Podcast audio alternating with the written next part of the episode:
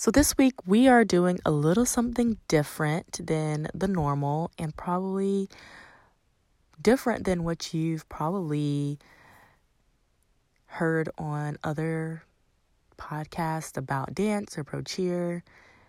I had the opportunity to interview the very first African American female pilot in U.S. Navy history, Brenda Robinson. And I met her at a networking event, and she just blew my mind away. And we got to talking about, you know, what I did. And I told her I was a former pro cheerleader, and she lit up. You guys, I'm telling you, I was not expecting her to say that she loved cheerleading, a pilot, right? Like, what? And so I got to talking about my dance career and being a pro in the NFL. And she got to talking about her time as a cheerleader and how she always wanted to be a cheerleader growing up and finally did it in college. We're going to get all into that in this episode. And that's that's how it relates to pro cheer because she not only has a bunch of advice for you going after what you want, but just life in general and how you can apply this to your training, your dream to be a pro dancer or cheerleader. And I'm just so excited for you to hear this conversation because there's so many gems that were dropped, so many takeaways, and I'm sure you're going to learn a lot from her. She's been in the the pilots aviation industry for a long time and is continuing it with her aviation camps for for kids and you're just going to love it. I know you are. So, I'm going to stop talking now and I'm going to let you listen to this episode. Hello, everyone, and welcome to another Enjoy. episode of The Imperfect Cheerleader. My name is Jasmine Neely. I am your host for today, and we have a very special guest. I will go ahead and just introduce her. Her, her name is Brenda Robinson. She is the first Black woman to earn her wings of gold as a naval aviator. Robinson was the 59th female to enter naval flight training pro- to enter the Naval Flight Training Program September 19, 17, uh, September 1979 and became the 42nd to earn her wings. June 6th on 1980 in Corpus Christi, Texas. Brenda was the second woman in history to carrier qualify, land, landing her C1A on USS America, January 1981. Many may not know this, but growing up, Brenda had a dream of being a cheerleader. When she went to college, that dream became a reality as she was selected to join her college varsity cheerleading team at Dowling College in Long Island, New York. Considering she was an aeronautics student and the first Black woman to do so, she also made history as the first Black female Navy pilot and carrier pilot. She's since retired from the US Navy and American Airlines and now trained through her aviation camps. She's been featured in CNN, PBS, Huffington Post, and local Charlotte, Philadelphia, South Carolina, and Florida TV stations. She also has a book, Success is an Attitude, that you can get on Amazon. She currently resides in Charlotte, North Carolina, and is a speaker at schools and events all over the nation. She has authored about and teaches goal achievement and lessons learned from her unique life and career. Brenda, welcome to the show. Thank you so much, Jasmine. This is so it's so cool. It's so sweet. And before I even start, let me just say that a friend of mine who is a doctor, a surgeon out in San Francisco that I haven't talked to in many years, he's known me half my life. And I said, Oh, by the way, I'm doing a podcast on Thursday about uh, my cheerleading days. And he was like, Wait, what? How do I know about this? Oh, wow. It's like, guys, right? It's like, wait a minute, you were a cheerleader and I didn't know. It's like, it's like it seems like you don't really, I, I feel like you don't really talk about it or people don't really oh, know about it. Oh, you? Oh. I, I, don't. But um, yeah. I want to make sure that he gets a copy of this podcast. of course, this is this is your opportunity. We're gonna get all into that. Yeah, I wear a lot of hats. Yeah. So as you know, my audience just guess trans um transitioning into the conversation, my audience is mainly dancers, professional cheerleaders, former professional cheerleaders or dancers, aspiring pros uh, in the NFL or NBA, um, dancers, cheerleaders, all and all that. So before we get into your career as a pilot, what intrigued me the most about you was that you had a dream of being a cheerleader when you were a little girl. And I want to I want you to kind of get into what intrigued you the most about cheerleading and why you wanted to do it. Well, you know that when you're in grade not grade school, I didn't say high school, you know, when you're in high school and you are a cheerleader, then I mean that pretty much takes care of the popularity box. You can just check check that right there. You know, yeah. and I was never popular at all. But it wasn't popularity. I know, really it wasn't popularity. It was like it looked like the coolest thing ever. I'm the kind of person that if you put on really good dance music and people are still sitting in their chair, uh, I'm wondering why. That it does not make sense to me that people could actually sit during awesome music. You know, yeah. I want to be up all the time, and that it has been all my life. So I need to be out there, and yeah. I so I saw cheerleading as a part of the uh, the inspirational part of me, whereas well, you, you probably ask a question about my dad. He, he was more interested in the science and math part of me, mm-hmm. and uh, I had I have no uh, ability to uh, in art, none, except for dancing and choreography. Yeah. If you know you teach it to me, I can do it and you teach me a dance and I can do it immediately. And so wow. like cheerleading was made for me. Um, but so there's other reasons why I, I got, you know, why I wanted to get into it and actually do it, but I was kind of apprehended at a point where that just wasn't working out in my, you know, my my dad's point of view. But uh, yeah, that's why I was interested in so long ago because I think it had me written all over it. yeah, that's so awesome. What do you think that came from? You think like when you when you listen to a, a song, you want to get up and dance. You think that came from somebody in your family, or is it just kind of like you were just born with it and you can pick up, you know, a dance really fast? You, how do you think that? You know, where where did that come from? yeah, I didn't realize that I could pick stuff up like that so quickly. Coming to find out, mm-hmm. my, my mother was was really great at that. Mean, she passed away in the in the 80s. You know, just when I was old enough to get to know her as an a, an adult. Uh, you know, she was still my mom. You know, so I was still learning from her. So right when I was mm-hmm. about to not hang out with her and yeah. learn what it was like when you know for her life, um, you know, that she she, uh, she passed away, but she has all of that go getter kind of attitude. She was an awesome dancer. My dad, my mom and dad used to go dancing all the time. You know, they just love that. And it's just, that was just automatically a, way, a part of me and I just didn't know it. Mm. So, uh, so anything that had to do with music or a beat or something, I was enjoying it. Now I was in music, but I was playing an instrument. I was in music. I, I could sing. I used to do duets. Even my mother played guitar and I uh, sang duets with her. And um, uh, or some something else on there. But um, uh, oh yeah, I did ballet too when I was younger. So that was like yeah. a lot of things that my parents wanted to to see me in. But once I get into the music part of it, uh, I was in um, uh, uh, not the band, but the concert band, and which was Christmas and mm-hmm. Easter and jazz band, and so now I'm using a uh, using a skill all the time, and band and cheerleading both practice and actual uh, uh, use were always at the same time. It's oh, not yeah. like I could go to cheerleading practice because band practice was at that time. It's not like I could be a cheerleader on the floor of the basketball game because I was sitting in the stands as a jazz uh, part of the jazz band that played at the basketball game. You know, yeah. so it's like I could never split those two up until I got to college. And um, I, I, I, wanted to get into cheerleading, but I had to, to quit one. Dad said no. End of discussion. I got to college and I go, all right, I'm still on my dad's dime. And did you guys have a marching band here? And I go, no, we don't have a marching band. I go, you have a, you have a band of any kind? Go, no, no, we don't have any band. Um, you can start a band. I'm like, but, but, but that's not what I'm asking. so I found out about the cheerleading, I was like, okay, I have no skill, no background in cheerleading.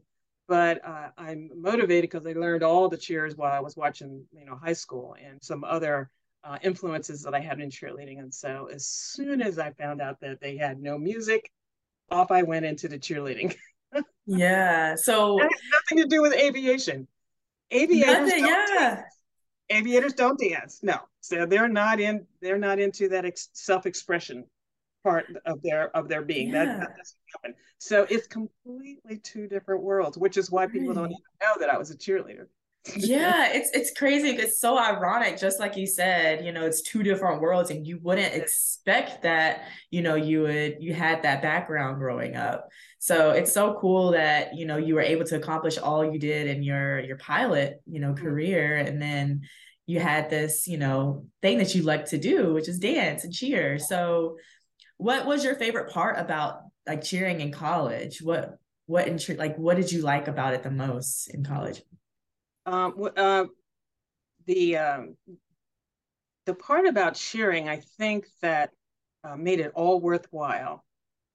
I could go to practice, I could go to a game. Now, you know, my my my homework was just stacked, you know, mm. and the courses I was taking was super hard. Yeah. Um, I even had tutors and things like calculus or something. I mean, I mean, I really, I had some some really serious courses. So not every day was a lovely day. so I figured out I'm working hard. Mm-hmm. I go to a basketball game and I'm like, I don't feel like being here. You know, I got all of this work to do and and we get out on the floor to do the first cheer. And by the time I get finished yelling and screaming and running around and smiling, you know, and trust me, the, the smiling part of it actually uh, internalizes itself. Mm. So now I'm screaming because, you know, I'm, you know, doing a cheer, making a lot of noise, getting folks in the stands to make the noise. And all of a sudden you just get all caught up in it.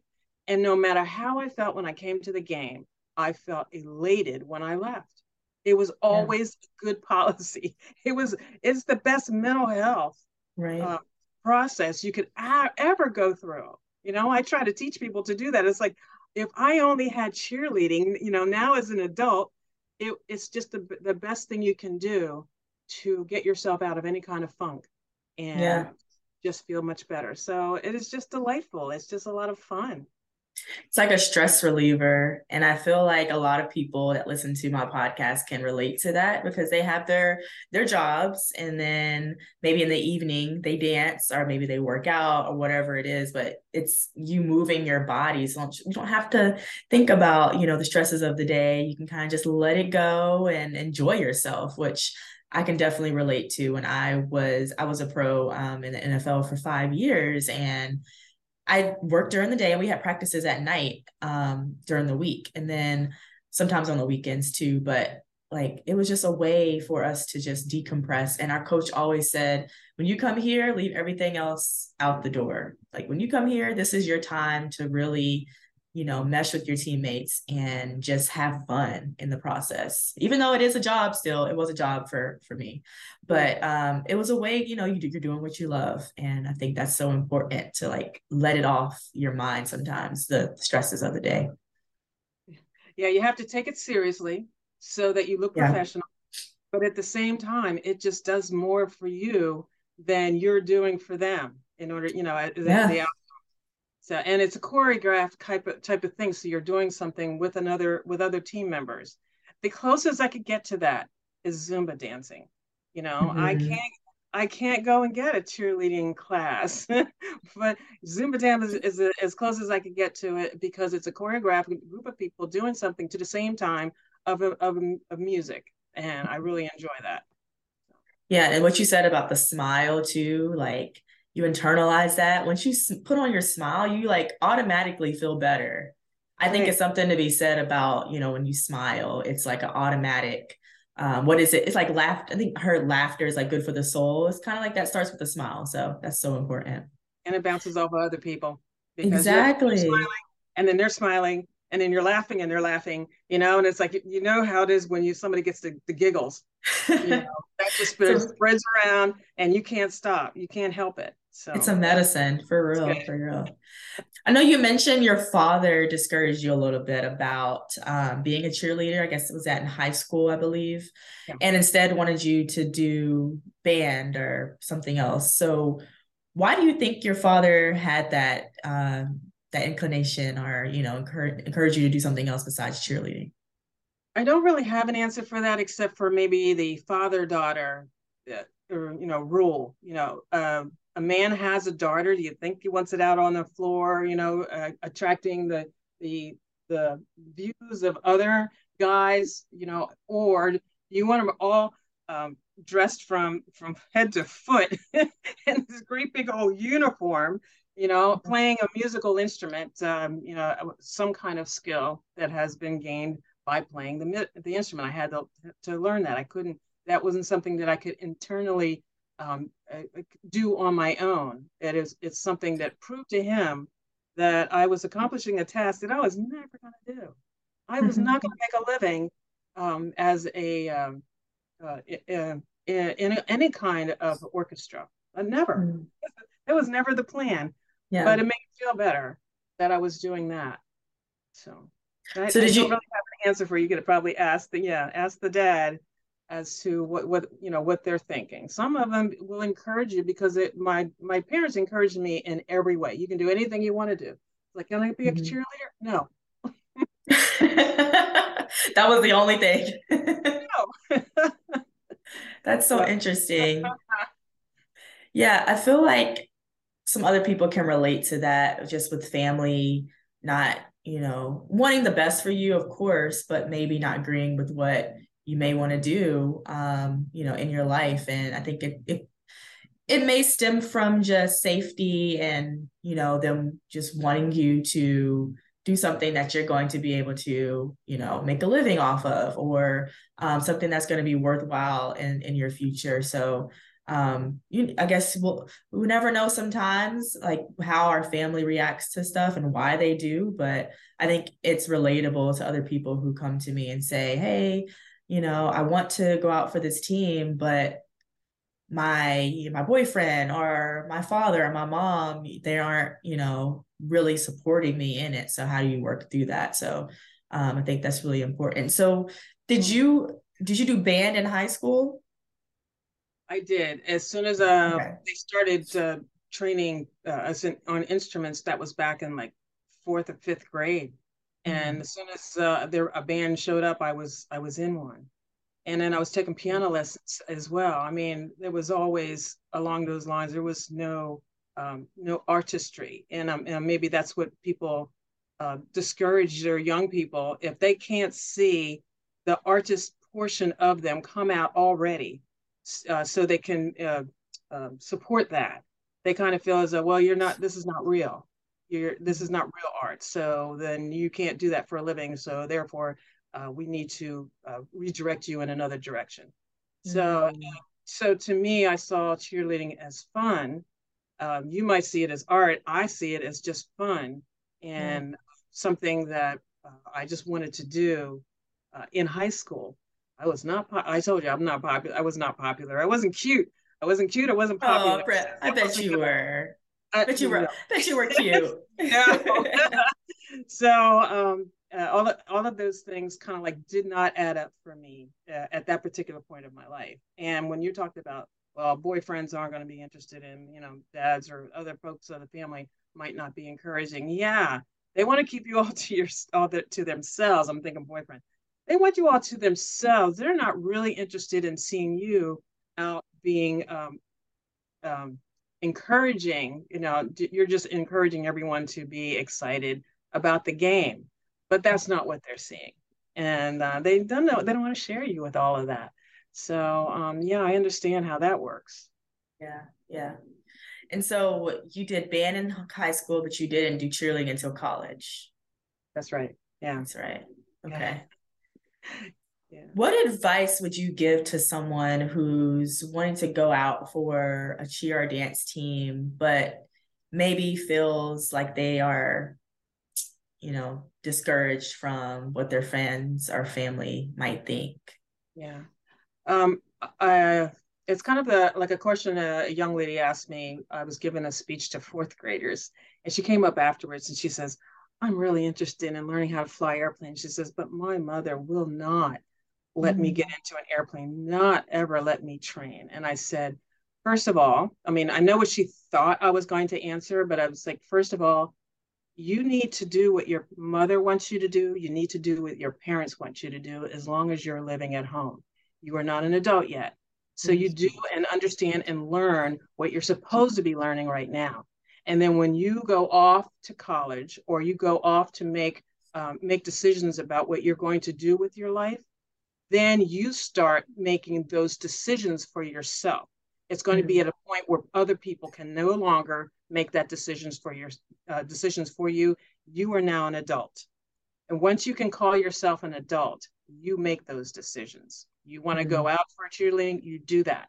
Mm-hmm. You also, and I say this for folks that are going into to want to be an entrepreneur, you go into this knowing that you are also going to be working somewhere in order to support yourself. You're not going to go off and do something that you can't feed yourself because you've decided that I'm an adult now and I'm going to do this. Can you help me? It's like, no, you are you're an adult.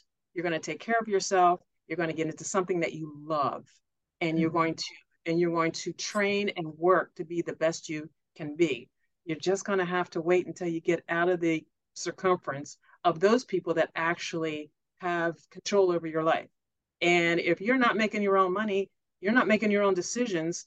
Uh, you're just going to have to follow the rules as far as who who is making those decisions right now. Just do it, and yeah. then grow up and get going. Go get yeah. go do what you what it is you wanted to do. Right. And I think that's that's such great advice and doesn't mean that you can't start young. I mean, you're still you still may be under, you know, your parents' house if you're very young and, you know, under 18 or whatever adult age is where you live, but you can start making a plan as soon as you know you have something and a passion that you want to, you know, pursue. And so I think just make your plan and even if you are living at your parents' house right now and you're you're they're paying your bills and everything, like once you move out, once you have your own responsibilities, you've already had that plan and you can go for it. So I um I, I, tell folks it, it's funny. It's when I grew up an only child and don't think that that was luxury. I had two people focused on me 24 seven, right? Oh yeah. Move. And um, so I made this plan um, probably I don't know ninth, tenth grade.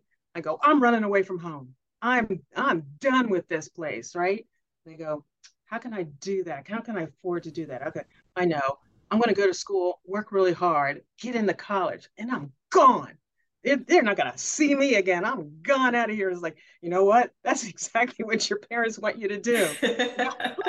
it's like, I had a plan, right? My plan was I'm getting out of here you know i'll show them and that's exactly what what you have to do you plan ahead you do what you have to do in order to make yourself a success when you get that opportunity to make all that happen mm-hmm. and sometimes the plan doesn't go the way you want it to go but you just have to know like if you have something inside of you and you know that's what you want to do you just have to go for it and know that if you have a plan, it might not go as planned, and you have to plan for whatever happens after that, you know. So every plan has a roadblock. Oh, it's oh, yeah. built in to find out whether or not you're serious. So expect it. It's only the people that don't expect it that are surprised and give up. Yeah. But the rest of us know, or uh, you know, what I've been through. The rest of us know that if you have a plan and it's not working out, it's not because the plan wasn't correct. It's because you need to come at it a different direction because if it were easy, anybody could do it. Yeah. we would all be doing it. So you have to understand that there is some sort of sacrifice and and hard work that goes into it. And once you hit the brick wall, you should just say, "Yay!" You know, because I knew this was happening. So now I can, you know, go go around it in another way, go over it, go through it, whatever it is. But I'm going to, I'm still going to get to my destination. I will figure out how to do it another way. And there are all sorts of, of options available. Yeah, such great advice. Thank you so much for that. Okay, now I want to get into your amazing career as a history making pilot. So I, I, remember reading about, you know, when you were nine years old, Um, that's when you decided you wanted to be a pilot. What what prompted you to do that and what was it a certain moment that you you know want like you made that decision yeah um, nine years old i knew that i wanted to get into aviation okay. and when i was a, a, kid we would all go to the airport to pick up someone a passenger that you know uh, that's coming to visit so you go all the way to the gate and they roll the stairs up to the airplane and all of these people come out of the airplane and it's like you know, this, the people walking down the stairs were like the coolest people ever on the planet to me. That they had just ridden in an airplane from point A to point B. Mm-hmm. And, you know, now they're getting off the airplane. And I go, not only do I want to be on that airplane, but I want to be on an airplane all the time, not just to travel as a traveler. I want to be on that airplane. So uh, that was I that was at nine years old. But now I'm look now I'm going to do my research. You know, I'm got to get out of here, right? I'm going to do my research and figure out how I'm going to get into aviation. Well, women didn't fly airplanes. I didn't know that that's not true. But that's all the information I ever had. Nobody ever told me that women flew airplanes. And so therefore, it did not occur to me. It wasn't that I would, oh shucks, I, you know, I wish I could fly the airplane. It never occurred to me to fly an airplane. That, uh, you know, I didn't, I didn't think that that was something that I would do. Yeah.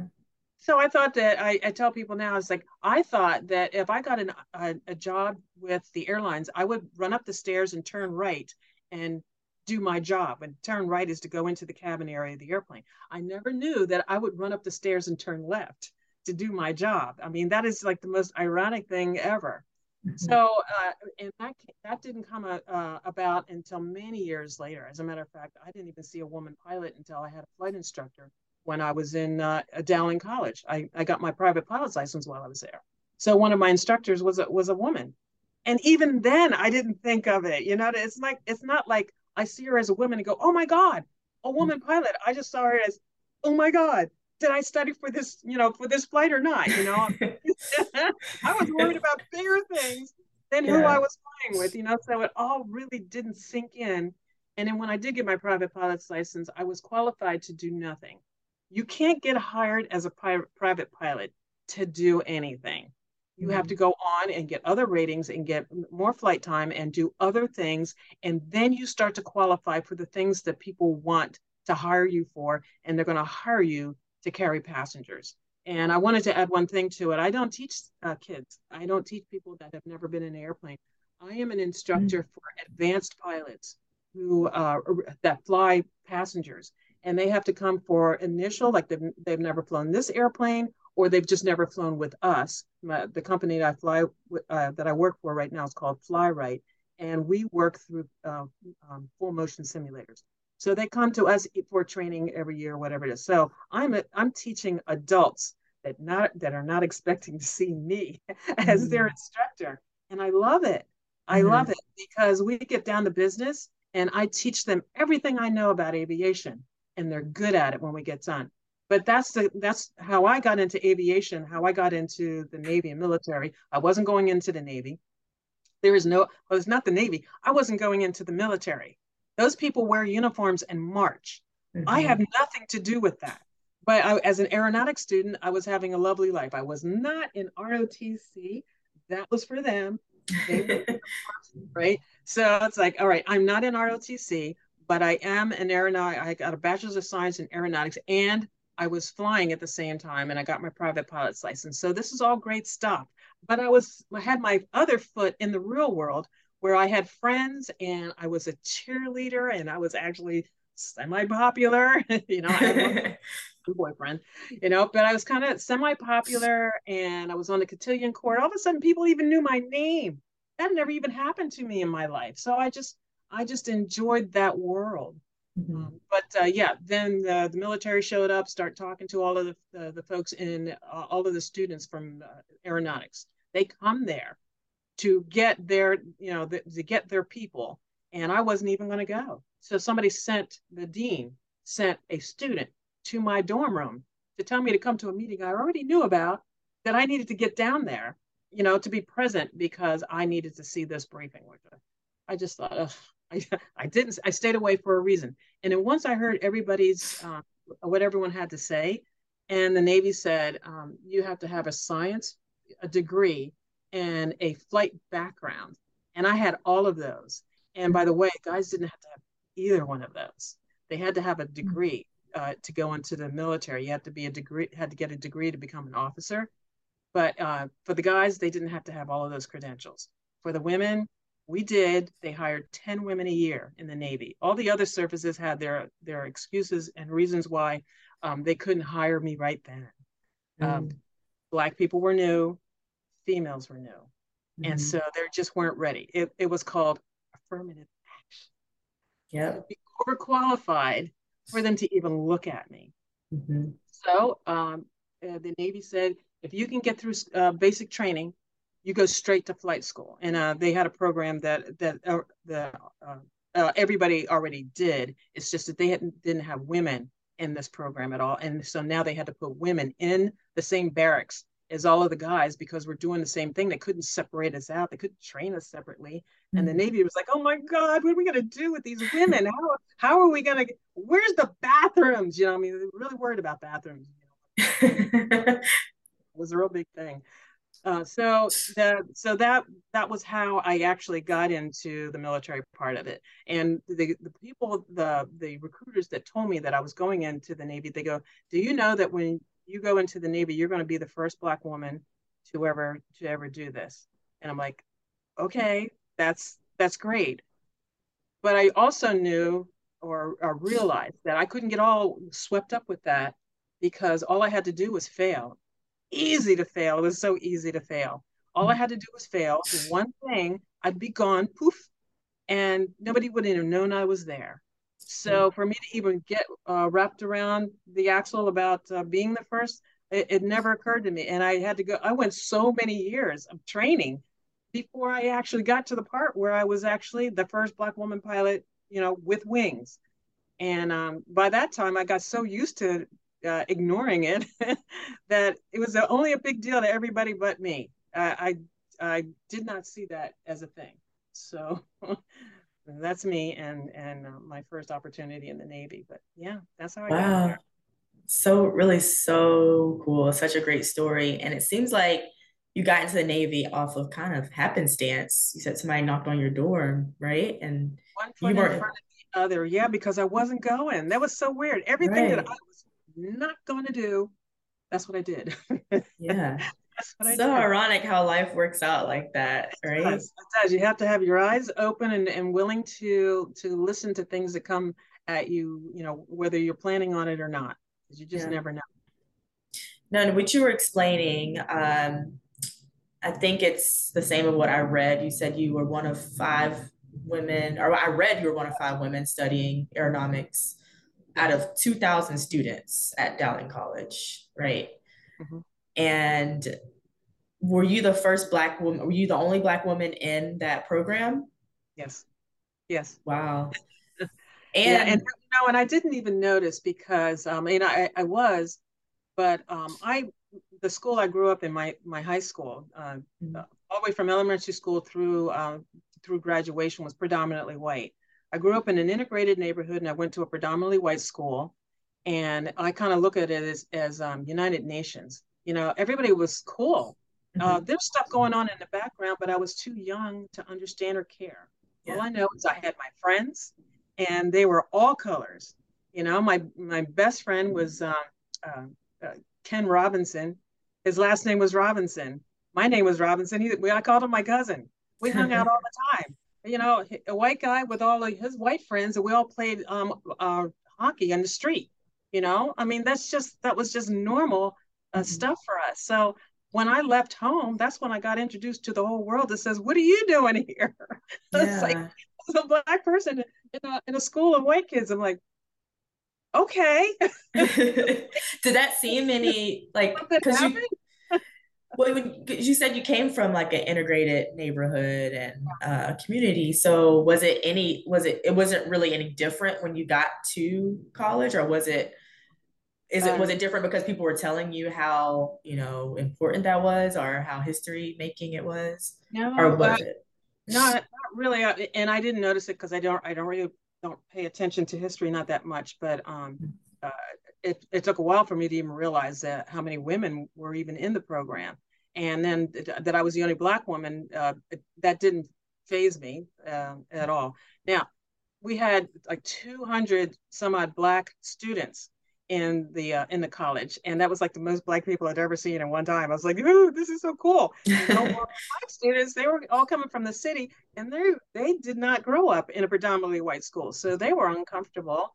And I'm like, "Why are you uncomfortable?" You know, uh, you, you guys go worry about that, you know, because I had so much work to do that I didn't have time to worry about that.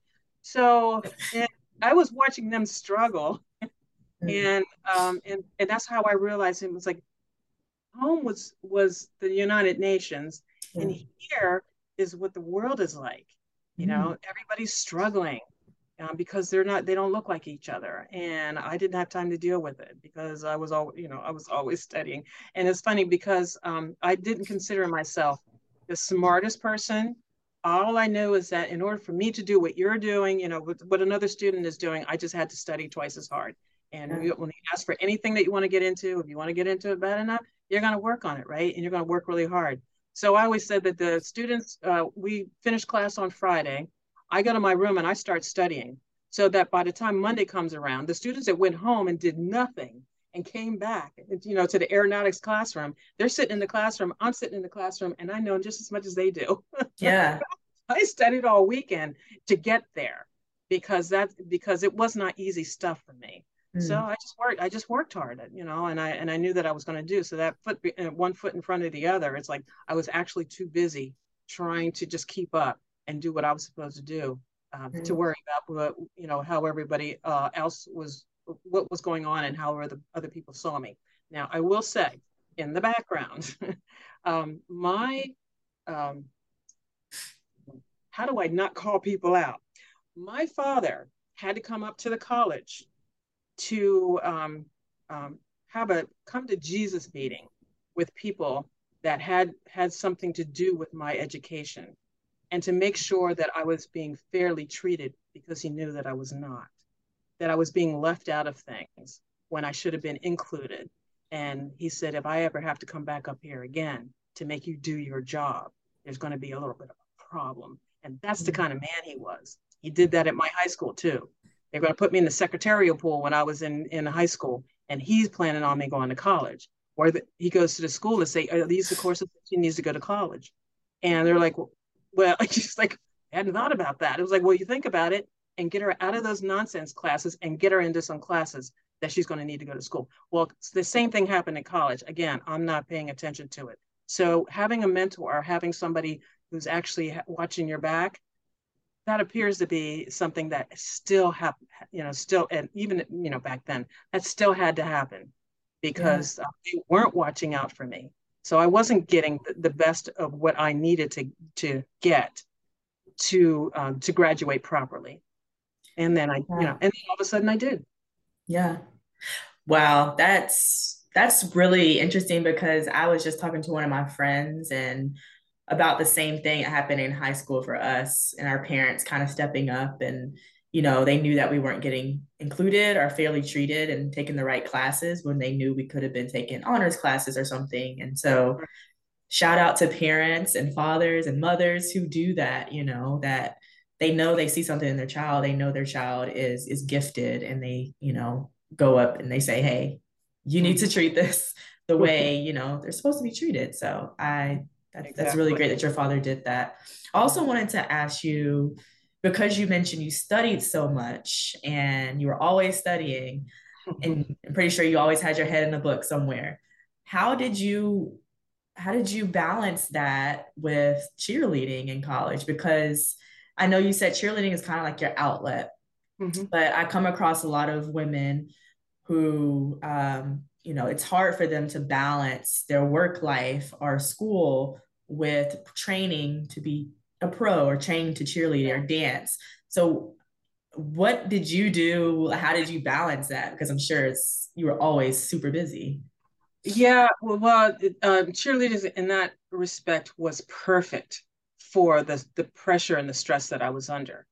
Now, what you're talking about is an elevated, higher, more professional level than what was going on in school. Now, uh, in college. Now, I will tell you that I never even got onto the varsity cheerleading squad. I went straight to the, uh, I mean, uh, the junior varsity. I went straight to the varsity, wow. and I have no qualifications with no experience. No experience wow. to be a varsity cheerleader.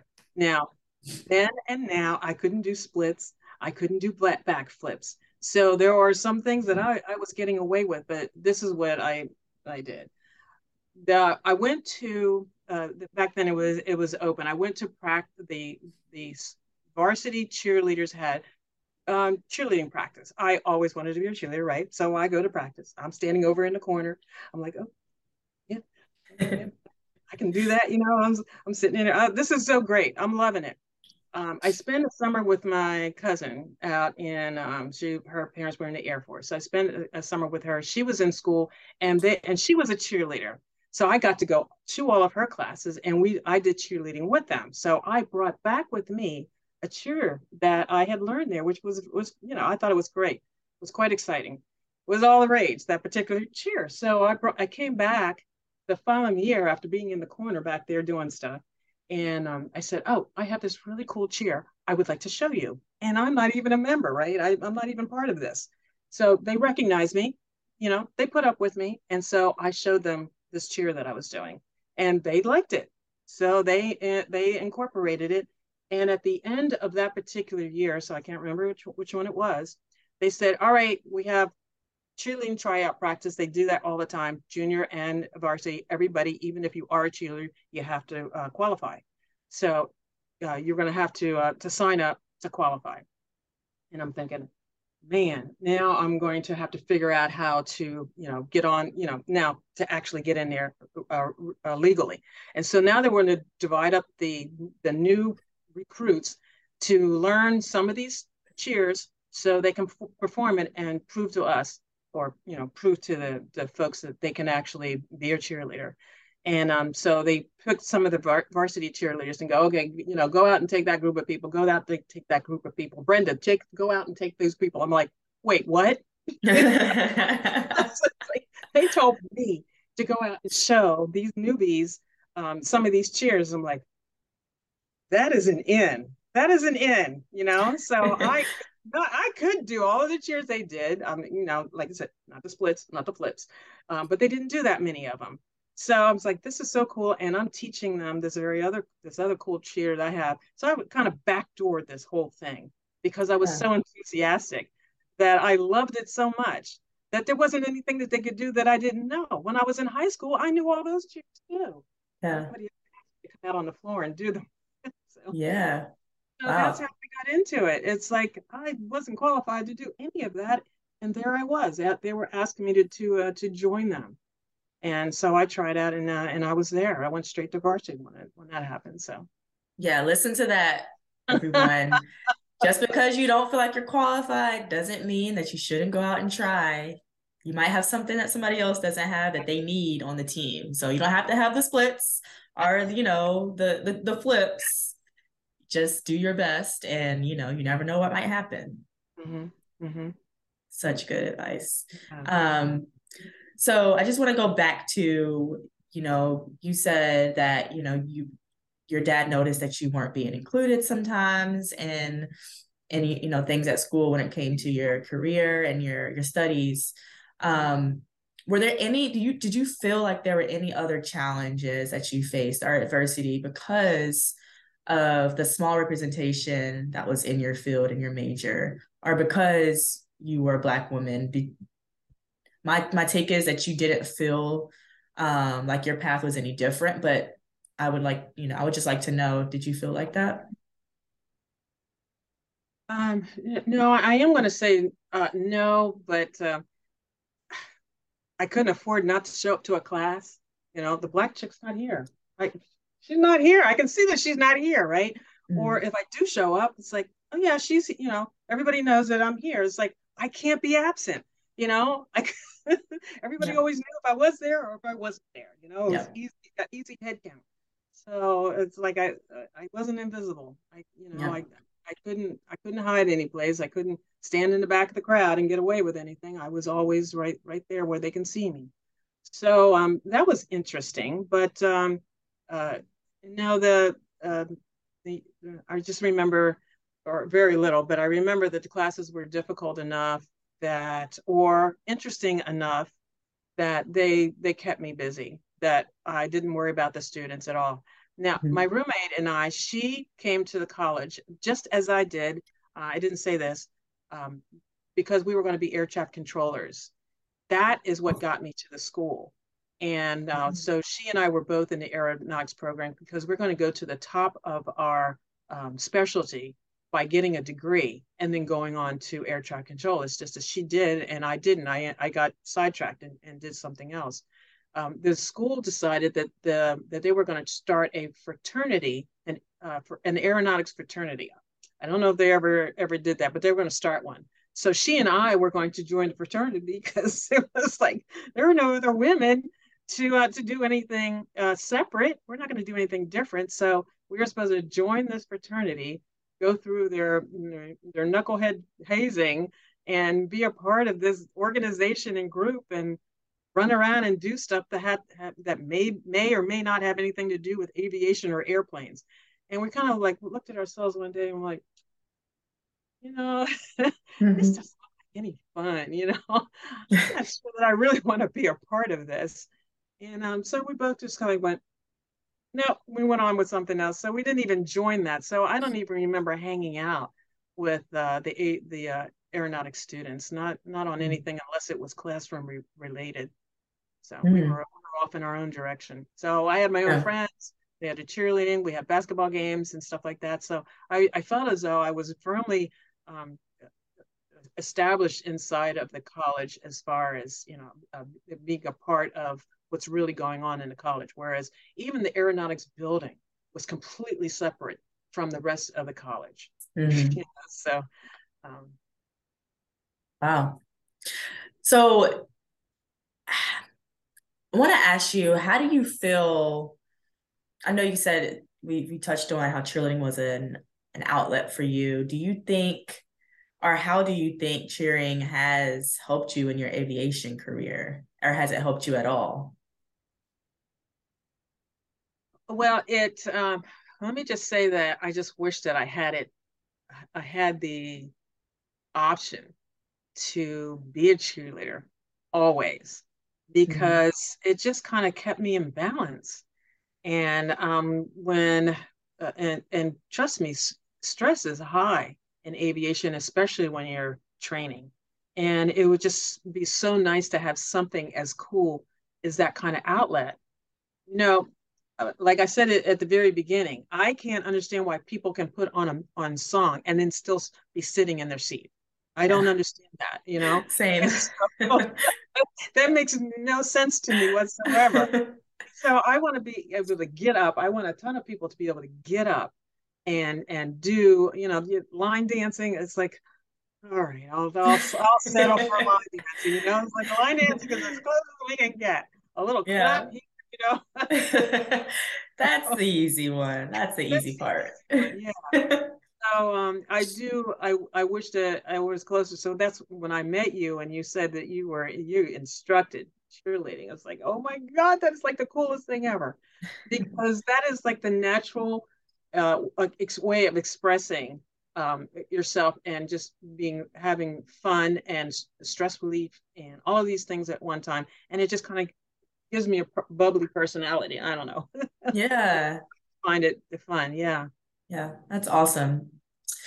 Can you tell us about wait maybe one of your favorite or most memorable missions as a Navy pilot or American Airlines Airlines pilot? Hmm, okay. Um, well, uh, I did fly 12 different airplanes. And I will say, like missions, I, I taught um, uh, brand new Navy pilots. Had, they mm-hmm. hadn't even touched an airplane. They weren't like me. I had to have my license. They hadn't even touched an airplane, and I was training those guys down in Pensacola. Um, mm-hmm. I was flying a twin engine uh, prop airplane out in Guam, and I was uh, training uh, other pilots to fly that airplane. And I and I was a unit evaluator, which means I gave check rides and, and whatnot to keep everybody um, uh, uh, up to on qualified. I flew VIPs out of DC. You had to be four star and above to even get on the airplanes, and I was flying a a, a Sabreliner jet and a, a Gulfstream jet, and uh, congressmen, senators, uh, the Navy, uh, Navy um, Secretary of the Navy, and all of those important folks. And I was flying uh, DC-9 during uh, Desert Storm, Desert Shield, and Desert Storm, and flying throughout out the Middle East and um, uh, other detachments around the planet. So I flew a lot of places. And so I can't say that I have a favorite, but I will say um, that I, the first squadron that I ever had, I didn't even mention it. I flew onto aircraft carriers in a carrier on board delivery airplane. We called them the COD, and we support, supported the, the ships with uh, cargo and mail, and we had seats for passengers. So as soon as the ship pulls away from dock, they still need everything they needed three minutes ago. So uh, our job is just to keep the steady flow of things going on and off the ship, and that's what I was doing. So for three years, I was landing on aircraft carriers. Mm. And that I I just find that a little bit more interesting when I talk to folks because the first question I got, well, you know, wasn't that a fearful job? Weren't you afraid of doing that? And so I have a, a, a speech to give here in a, in a, few days to some college students. And I always talk about fear because um, I, I have no fear as long as I'm not doing something stupid like walking around a dark alley, alley at night by myself. You know, that's that's fearful. Um, I don't have any real fear if I'm not being stupid, um, mm-hmm. because uh, because I and I don't have to be brave, and um, I don't have to have courage. How you land on aircraft carriers is nothing but practice. So anything that you are fearful of, you do it over and over and over and over again. It's called training. That's what we do for missions. We train. So in the military, we got used to training. So if there's something that we have to do, even to civilians and other folks, that looks dangerous. That you must be afraid to do that. But it's like, how can you be afraid if you've done it a hundred times, a thousand times, you know, ten thousand times? You drive your mm-hmm. car from point A to point B. You know, the yeah. first day you got into a car might have been a little intimidating, but now you don't even remember the three stop signs and four lights that you had to stop at. You're so busy, you know, you've been doing this for a while. Well, we don't do this, you know, out, outside of our mind or anything, but when we fly and we do things that are mission intensive, we train. That's why we're not fearful. And mm-hmm. if you're fear of a person, it's because you don't know that person. You've never gotten to know that person, you know, unless you know something that we don't, right? So all of these things that we build up in ourselves, I'm fearful of. I'm fearful of flying on an airplane as a passenger. Well, why not? You didn't take the, the uh, several million dollars worth of training that I've taken in order to fly that airplane. So of course you're fearful. Mm-hmm. So uh, when, when people talk about fear, I don't have any fear because I know that if I am fearful about something, it means that I haven't studied hard enough. Mm. You know, you mm. know that in, cl- in class. You you can't get you can't sleep at night. You know you have this test coming up. Why is it you can't sleep? Because you didn't study hard enough. Right? yeah. So, so that's what's going on with that. And so, so that's true. that's yeah. So those those are the airplanes that I flew. So yeah, some of those less uh, those lessons I learned when I was uh, in uh, airlines. I flew different air three different airplanes: 727, 757, and 767. 767 is a wide body. 757 is a narrow body, but we fly them both at the same time. So we never know which airplane we're going to end up in. So I used to fly transcons from Kennedy to the West Coast someplace uh, constantly. So that that was my my job. I did that for 17 years, and then I retired from American Airlines. So there's a, yeah. So every, every squadron and everything that I've ever done was just unbelievable. Wait, what is I? I was doing that. I do have a picture there, you know, of doing something like that because all of them were quite interesting. But yeah, I think landing on aircraft carriers. I was just sorry that I didn't have a way of videotaping it to show my parents what I was doing. Although that would have frightened them terribly. so can you explain that a little bit? The aircraft carrier. So your landing kind of is that okay? So I watched Top Gun recently. I don't know if you've seen the, the movie, the the newer one. Yeah. You seen it? Yes. Uh huh. So is it like you're landing on a boat Yes. Or is that that's the aircraft carrier? Okay. That's the aircraft carrier, yeah.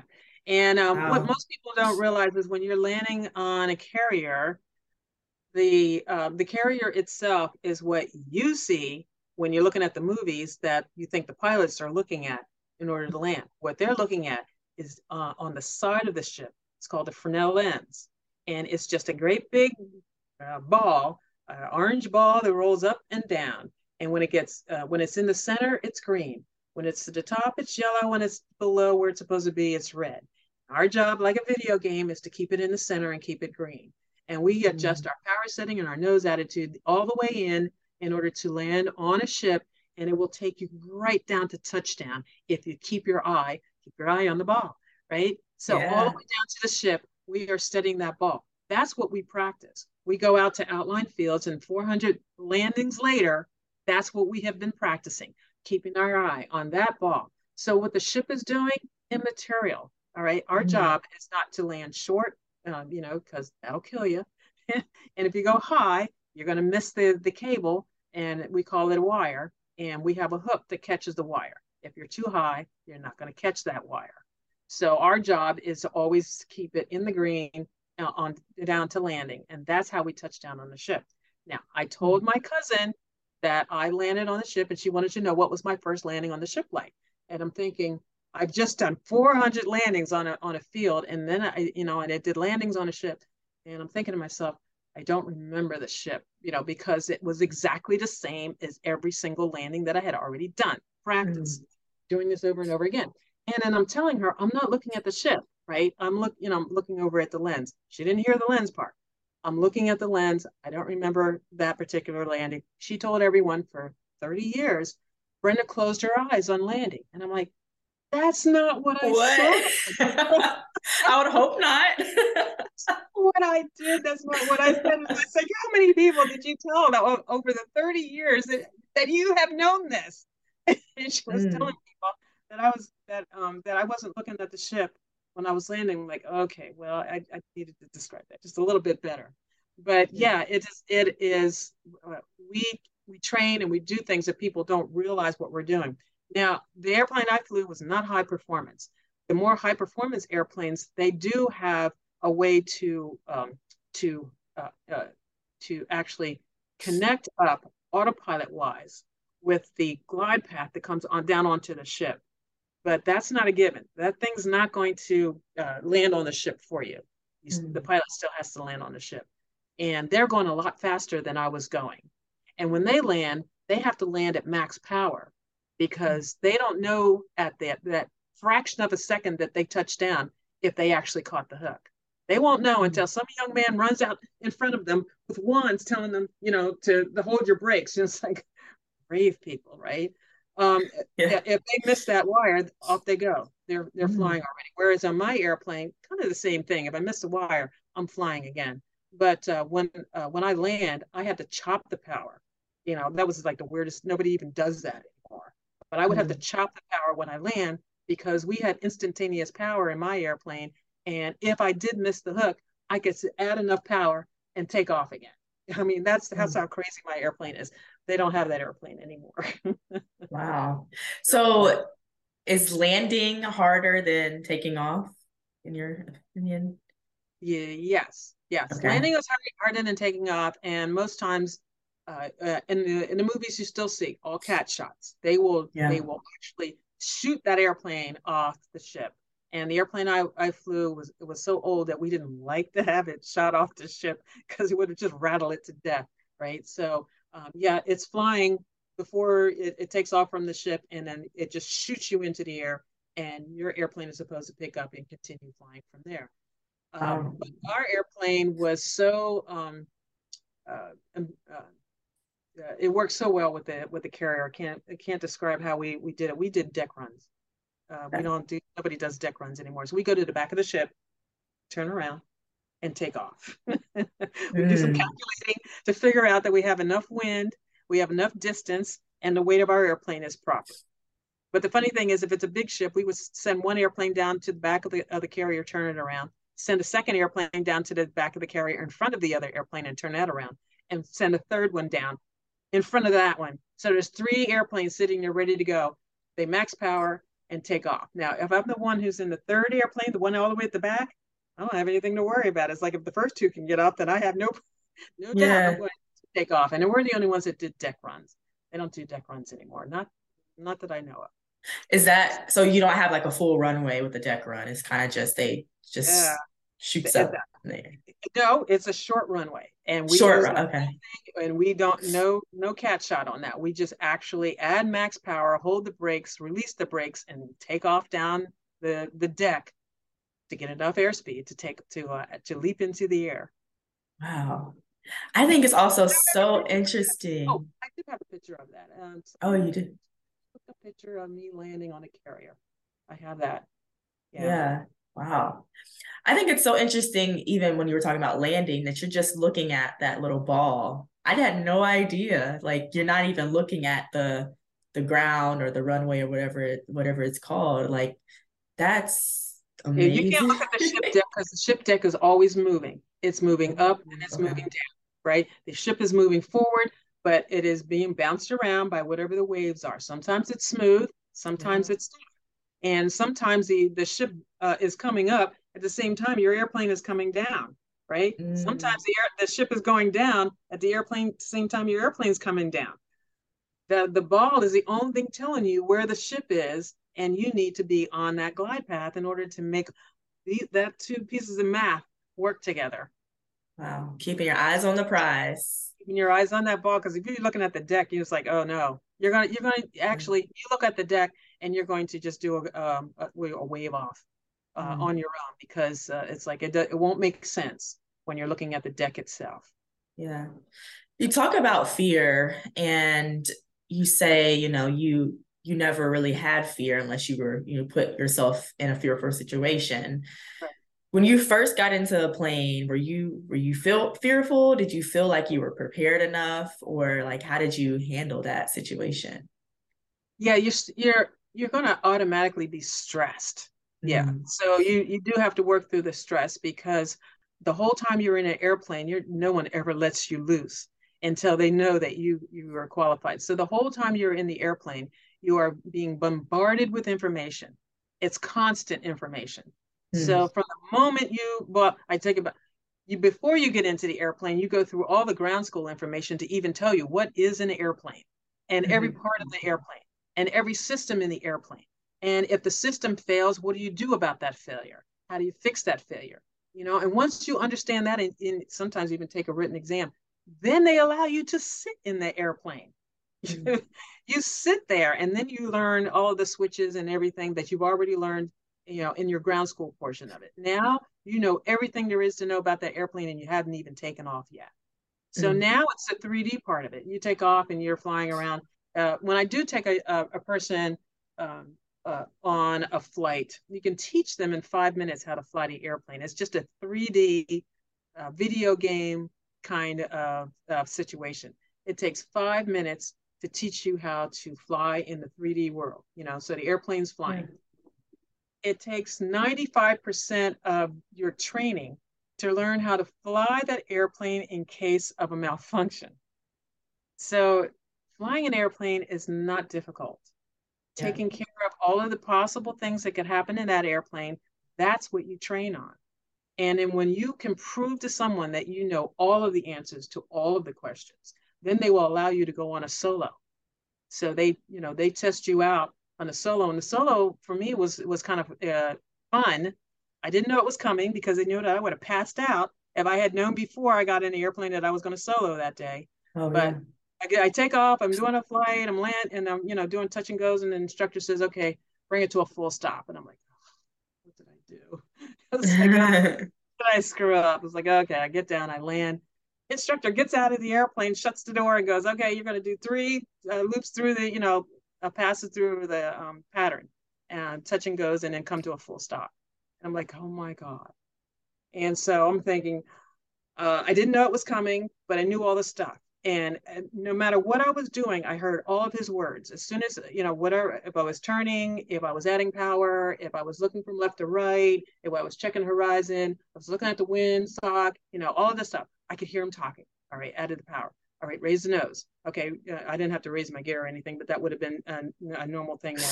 you know, and then all of the stuff that I had to do for flying in that pattern, what altitude I had to level off, who I had to call on the radio, What was I going to say? What was my angle of bank? What was my airspeed? What was the power setting for that? What, what am I going to do on downwind? You know, I was like, all of this stuff going through my head. And then all of a sudden I realized I was doing this all by myself. All mm. of those mm. words were were in my head. And yet I was flying it. And then the coolest thing was like, instructor's not here. It's so quiet. it's like it's just me in the air. I was like, this is so beautiful. And, and I'm flying, but I wasn't thinking about the fact, and I'm flying. I mean, I was mm. doing what I'm supposed to do, but I was just enjoying the quiet and the beauty. It's like, yeah. this is what aviation is all about right here. So yeah, the solo was my first opportunity to go, yeah, I just I picked the right thing. You know, I'm I'm loving this. And so yeah. I did you know, my landing so full stop, and that is a solo. And then you still have more training to do. You have cross country training to do and cross country solos to do, you know, navigation work and, and all of those other things that have to come out next. So yeah, that was, you know, the beginning. So yeah, you get apprehensive because I haven't done this before, but nobody's going to let you go until you have done it over and over and over again to their yeah. satisfaction. Yeah. Mm. Did you ever have any like frightening moments or scary moments where you were like, I gotta really use my skills and you know, like detour or whatever it had to happen? Did that ever um yeah of your career?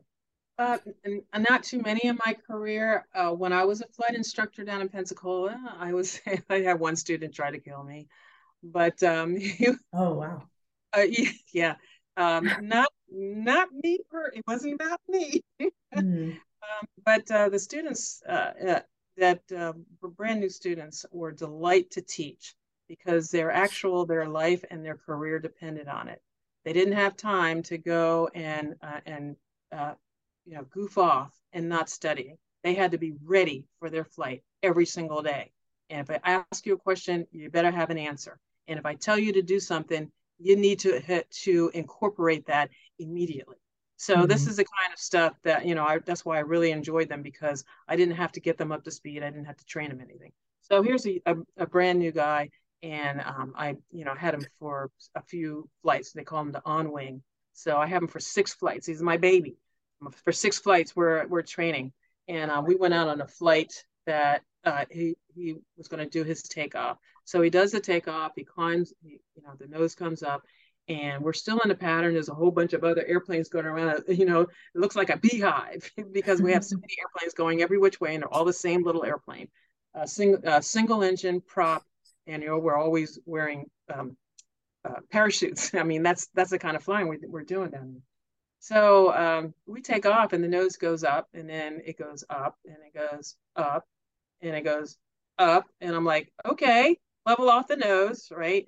And nothing's happening. Nose going up up up up. Well an airplane can't go straight up after a while. It'll stall and then falls straight to earth if you don't do something about it. So he's sitting in front of me. I'm behind him and i'm i'm telling him okay level off level off. So now it's like why is he pulling back on on actually it's a stick. Why is he pulling back on the stick? So now I'm pushing forward on the stick, and I'm like, okay, let go, like let, go of the stick, and I can't hear what he's doing because I have to take my hand off the stick talk on the mic, and it's like I can't hear what he's saying. I'm pushing forward. I'm pointing, let go off it, you know, let go, you know. And later on, I finally heard this little voice going, I don't have the controls. You know, he'd taken his hands off the stick a long time ago, you know, and I'm sitting there going, I'm just um, forcing it. And I'm in the middle of the pattern. Everybody's flying level. And I'm going like this.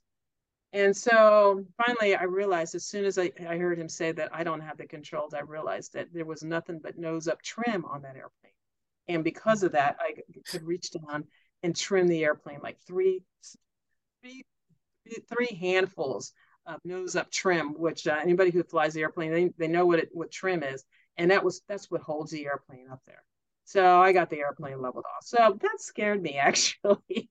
I bet. Up until that moment, um, hearing that voice tell me I don't have the controls was the first inkling I had that, well, if he doesn't have it and I'm pushing all this forward, you know, that it was a trim issue. So I got the airplane leveled off, went around, landed. I did not want to go flying anymore that day. I bet not. He, was completely blown away. You know, he was never going to see another airplane. He wasn't even going to get an airplane to fly home. You know, he was going to probably, mm-hmm. you know, mm-hmm. walk home. So it's like, okay, you're going to go get something to drink. You know, go go get some water, and we're going to go back out, and we're going to do this in about an hour. Okay. You know, it's like, you know, it's like you talk to him strong enough, and it's like, oh, okay, I guess we're doing that. so an hour later, we went back out and to do that. But um, yeah, that was the scariest thing that has ever happened to me. He got he got bad information. He mm. studied it that way because we chair fly, and he just you know he decided that when he took off, he has to go. It's like, whoa, where'd you get that? No, that's not what you're supposed to do. Wow. Uh, but that, yeah, that was scary. I, nothing else that uh, made my heart palpitate like that. And uh, good little, little, things like that has happened. I I lost an engine out at the ship on that on that oh. um, COD, and I had a fire out at the ship on mm. that COD. But um, we got we uh, got rid of the the uh, the fire just before landing because ships don't allow airplanes on fly, fire to, to land on the ship. Yeah. Oh my god, that was a mess.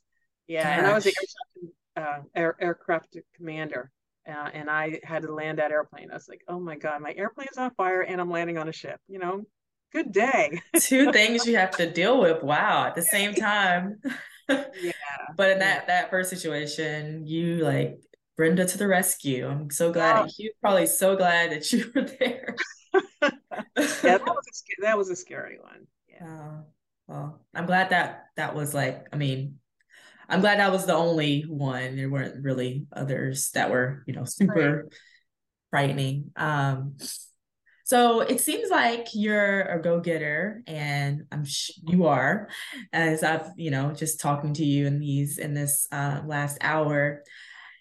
And if you want to go after something, you just go do it, which is I, I applaud you for that.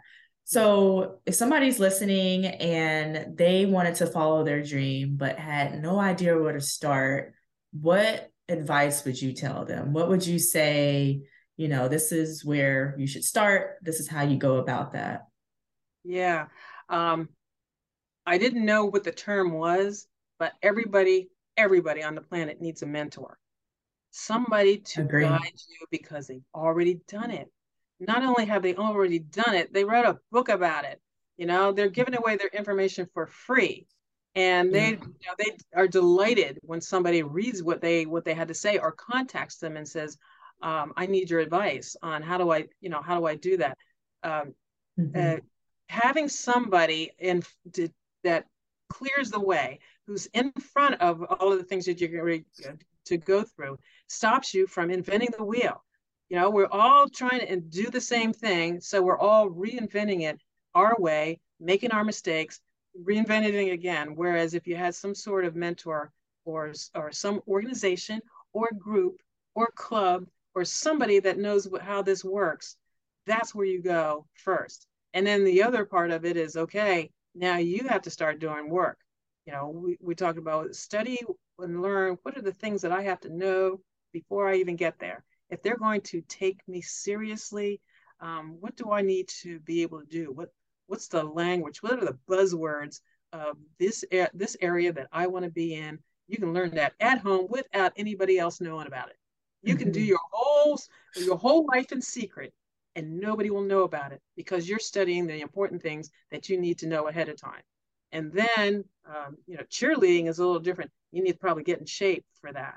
So yeah. when I say get in shape, I mean, to be able to handle the rigors of, you know, the the um, the, the running and jumping, you know, exercise part of it, you know, and and not get to the end of the, uh, you know, end of you know, half the, the the the song and go, oh my god, hold on. I'll be right with you. you, know? you yeah, no. have the ability to hang in there, you know, exactly. bicycle, walking on a treadmill, you know, get yourself a little bit in shape so that when you start to talk to people about doing what it is you love, that you're at least getting to the point where you're teachable, you yep. know. So between the the, um, the mentor and being teachable, uh, you you are a delight for anybody to want to to help, you know, and and tell you how to do things. I mean, uh, that's a delight to me to have somebody who's interested in what I'm doing and sh- can show me that they've already even taken the first couple of steps in order to do it. Yeah, such great advice. So good, so good. Thank you so much for that. I'm sure that's going to help a lot of people when they're deciding where to start. So last thing, um, and then I I've enjoyed this conversation so much, but I want you to have a chance to talk about your aviation camps. And can you just say like what it is and how does somebody join if they're interested? Are there certain qualifications? I'm sure there are, but yeah, can you just talk a little bit about that? Yeah, the aviation camp that I have, uh, I consider it kind of unique because um, I take kids to an airport and I bring in all kinds of professionals in different areas of aviation because being a pilot is not the only part of aviation. As a matter of fact, you can't do your job as a pilot without all of the other areas of aviation. So mm. uh, I teach them, uh, I like to show them maintenance and air traffic control and uh, the Civil Air Patrol. They, uh, they'll come in to my camp and uh, the the police department have, have the aviation unit, they will fly in to my camp. And then I've had all kinds of folks, the drones, um, uh, what, what, was it? Uh, uh, well, this year we're going to have um, TSA visit, you know, so we can see, you know, what they do in the back, what TSA actually does, and all that kind of stuff. Um, I've had uh, FBI pilot. I didn't even know FBI had pilots, you know. So uh, inside information that I didn't know about, uh, all, all, of these kind of things, I get to show the kids in one day, all of these different careers. Uh, flight school, let them talk to to uh, junior flight school, either students or instructors, what they do, how they got there, um, how to get into the airline, how to get into military, why would I want to do one or the other, you know, I teach them all that stuff, but I do it all in one day. Even the Boy Scouts can get their aviation merit badge in one day at my camp because we cover all of the things that they need to see. The reason I started the camp is because I said a little bit about air traffic control. I went to an air traffic control tower in my 12th grade and I got on the platform of the of the tower, which the tower is very high up, and then you can see like the entire horizon, uh, the whole landscape, cityscape. And I thought that that was the most marvelous view I'd ever seen. And it's like the uh, the uh, air traffic controller wants to talk to me and tell me a few things, but I had to be quiet because you know the controllers were doing what they were doing, and it's a very quiet, quiet, um, nice mood, kind of you know low lights, and they got screens, and then they you know they can see out over the runways and talk to pilots and stuff like that, and they can see the the airplanes on the scope. I thought that was the coolest thing I'd ever seen. And in a New York minute, I decided that that's what I was going to do for the rest of my life. I didn't need anybody to talk to me. It, it was as if if somebody came up to me and talked to me while I was looking at the air traffic control tower, I would have just said, don't say anything, you know, because I'm taking it in, I'm seeing stuff. This is all I need. And for the aviation camp, talking to teenagers, they don't need a big production. They mm-hmm. don't need a, um, a, a big speech show me what you have to show me and let me see if I'm interested in it or not. And sure enough, I saw this uh, air traffic control tower and I was hooked in less than five minutes. And that's what I do for the kids. I take them to the airport and I show them all of these things that they did not know existed in aviation. And sure enough, the kids one one by one, they get hooked in different stuff they see that they didn't even know was a thing. And uh, and we do it all in one day there's some there's some running running going yeah. around just, wow yeah I keep, I keep, them busy so um, adults get more out of the camp than the kids do mm-hmm. but i mm. don't allow that many adults in the camp because this is a kids camp and i can't have them um, uh, surrounded by so many adults asking questions i want the yeah. kids to see stuff and hear stuff and, and get to uh, gather that in their you know in their life however um, board of directors, anyone who's a board of director is always welcome to participate in any one of the camps, and they're all fun. Like this uh, in April, I have a camp, and they're all going to get simulator rides at Fly-Rite where I work. So mm. all the kids are going to go, and and those are totally fun. And the instructors that I work with are on giving these rides. they enjoy it, you know, because they love kids. And so, you know, it's it's a it's a great combination, and different places have different things that I can use. I I flew a F-18 in from uh, Virginia Beach, and the kids were going to coming out of their skin waiting for that F-18 to come in, you know, because they just thought that that was the greatest thing. Meeting the pilot, it was a, a black pilot who was the instructor, and he was bringing yeah. a student doing his cross country, and it was like the neatest thing to see these kids, you know, mix with a pilot that they would have never ever uh, met before uh, under the wing of this great big F-18.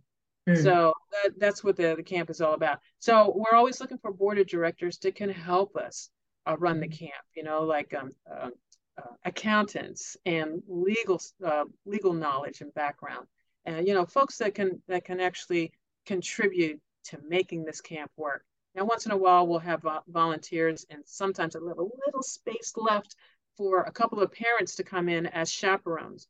But uh, that's about it. We we keep the numbers kind of kind of small. But if you are a board of director uh, or you're a volunteer that that is doing work for us uh, months prior to the camp, uh, you can participate with us. So that that's as close as I can get to an adult camp. Someone asked me to have one, and I just couldn't get the participants, the ones that talk to the kids, to want to spend their time to come in to talk to adults mm-hmm. that already had jobs. Like, oh yeah, I'm too busy. Yeah, but they talk to kids all day long. That's yeah. what's so so wonderful about them. I will say, if you ever do an adult camp, I will be signed up. I know, I you know, and every time I have a camp, I'm so happy just to be in it myself because I'll see stuff, I'll learn stuff that I didn't even know know before. So it is great. It is absolutely a great place. And um, and uh, I've had adults leave there and go straight to flight school and say, mm. I want to sign up to learn how to fly. Yeah. You know, because I, I'm seeing something that just actually just excites me. So yeah. that's that's what I'm looking for. Wow how can people find more information about aviation camps or um, just more information about you in general?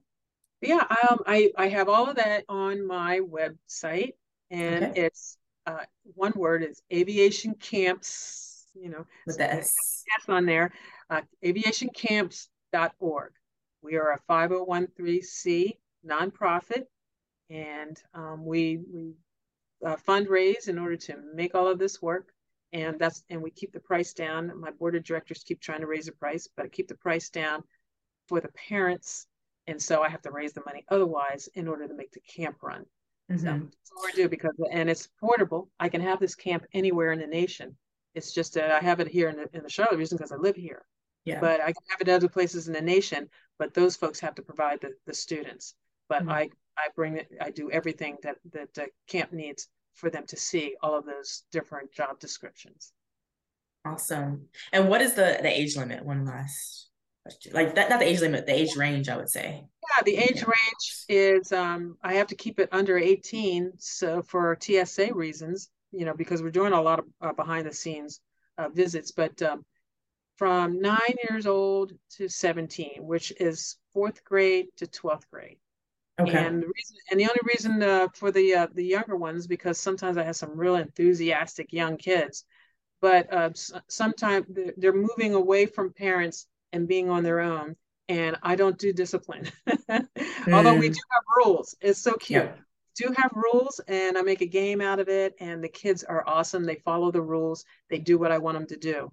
But sometimes, if they're too young, they um, they start to act up, and they want people to notice them you know, yeah. instead of uh, have letting everybody uh, listen to what's going on. So, or, or, they just can't be separated from their parents. So I can't take them too young. But nine seems to to work out really well. Nine to seventeen is perfect. Now the older kids don't want little kids in their camp. So again, everyone has to be able to yep. to move together as a group because we got stuff to do. Yeah. We don't have time to stop and work with just a day who's ha- who's crying. right. no yeah. Crying oh yeah. so, yeah. So the older kids, I want them to be able to see what they can start working on right now. You know that that young lady whose her parents wouldn't let her get into aviation. Yeah, but there's stuff that you can be doing right now. There's some studying that you can be doing. There's books out there for you to get ahead and so that when it's when the time is right you can jump right in there and you're already going to know stuff that other people don't know so there that's for the older kids i want them to already know what direction you're going Some of them uh, you don't have to go to college for some things. If you want to compete in the uh, uh, in the airline world, you're going to have to have a college degree. So mm-hmm. you know, decide which way you're going to go with this. You go to the military, um, they pay your room and board, and they teach you how to fly, and all you have to do is do your job. But mm-hmm. in the in a civilian world, you're going to pay all your bills, and and you know, uh, get try to get flight time so that you qualify for what you're doing. Uh, but you didn't have to go into the military, you know, to do to do it that way. So yeah, okay, awesome. well, Brenda, this has been such an amazing conversation, and I've enjoyed getting to know you. And all the advice that you've given is spot on and just wonderful advice. And if there's somebody listening and they have um, a child between nine and 17, get them involved in aviation camps and go to aviationcamps.org. So, um, thank you so much, Brenda. Is there anything else that you want to add before we wrap up? I know I um, I enjoy what we've talked about today. Uh, this is not I don't do this for sale, but I wrote a, a book just for teenagers. And I think you mentioned it. Success is an attitude. It's goal achievement for a, long, a lifetime. It's the teenage edition, and it's to launch them from uh, from where they are as a teenager into the adult world because it really is confusing. It's confusing for all of us. It's just that teenagers mm-hmm. don't realize that the rest of us were confused then too. And there's yeah. just all kinds of little steps like the brick wall, you know, things that are going to happen. If you know what's going to happen, then you can prepare yourself for it. And that's why I, I wrote the book. And so I give that book away to kids in the camp. I don't, uh, it is available on, on Amazon, but I don't advertise it. Yeah, I just I just try to make it available for the kids at the camp. So um, and some of them realize that I'm telling them things that I wish I knew when I was their age. So yeah, so just, add, just adding that in there because a lot of the stuff that I told you today, it's in the book.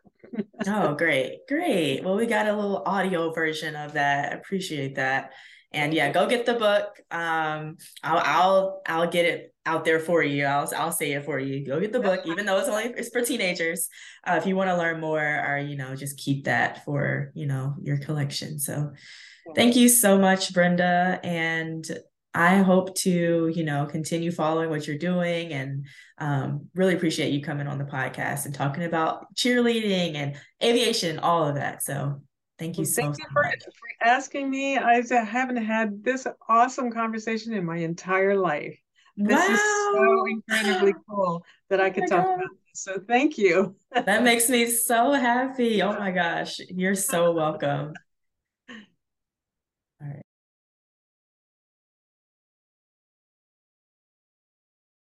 Wow. That's all I can say is wow. And I hope you're saying the same thing. This was a great first episode, very fitting for Black History Month which I hope you are commemorating or celebrating in some way, whether you're black, white, Asian, China, you know, whatever you are. Uh, it's it's important to know history and know American history because Black history is American history overall. Now, I want to just transition into Jas and Janel's boot camp, which is coming up and starting soon. February 19th. It's a Sunday. It's in about two weeks, actually. So you have up until that, I think the Friday before to sign up. So if you have any questions about this boot camp, this pro boot camp that we are putting together, we really believe that it's something that will help a lot of people. We're not only bringing our expertise, but we're bringing the expertise of hair and makeup artists, posing uh, professionals, hair and, hair and makeup, posing professionals, photo shoots, photography professionals, attire. We're bringing in all of it. Anything and everything that you need to know about your audition, you're going to learn it here and you're going to get a feedback from people in the industry who maybe coaches, former cheerleaders or dancers, might be a judge where you're actually going to be dancing in front of people. Sign up today. You will also, I want to put this out there, have the opportunity to be entered into a giveaway if you attend my Tuesday class next week, February 7th. Yes, that's right. If you attend the class in person or either virtually, there are virtual options if you cannot make it in person, then we will enter you into a giveaway to get a discount on the the program. Okay? So come and you shall receive. Maybe, possibly, your name might be pulled. And so I want to thank you for listening to this podcast. Thank you for your support each and every day, each and every week. And if you like to support this podcast, you can do so. If you want to keep listening, you want more episodes, you want to see more people on here, you can support by donating to the the podcast and that link is going to be in the show notes. All right, well, I hope you have a great great rest of your day and I will see you again back here for another episode of the Imperfect Cheerleader, the podcast. All right, I feel like I need some like outro music like that with people singing. Maybe I'll get that. So one day, well, we're only like 72 episodes in, you know, not that big deal. Um, maybe when we make it to 100, we'll see. No, but really, be safe out there. Happy Black History Month and be a great person always. Bye.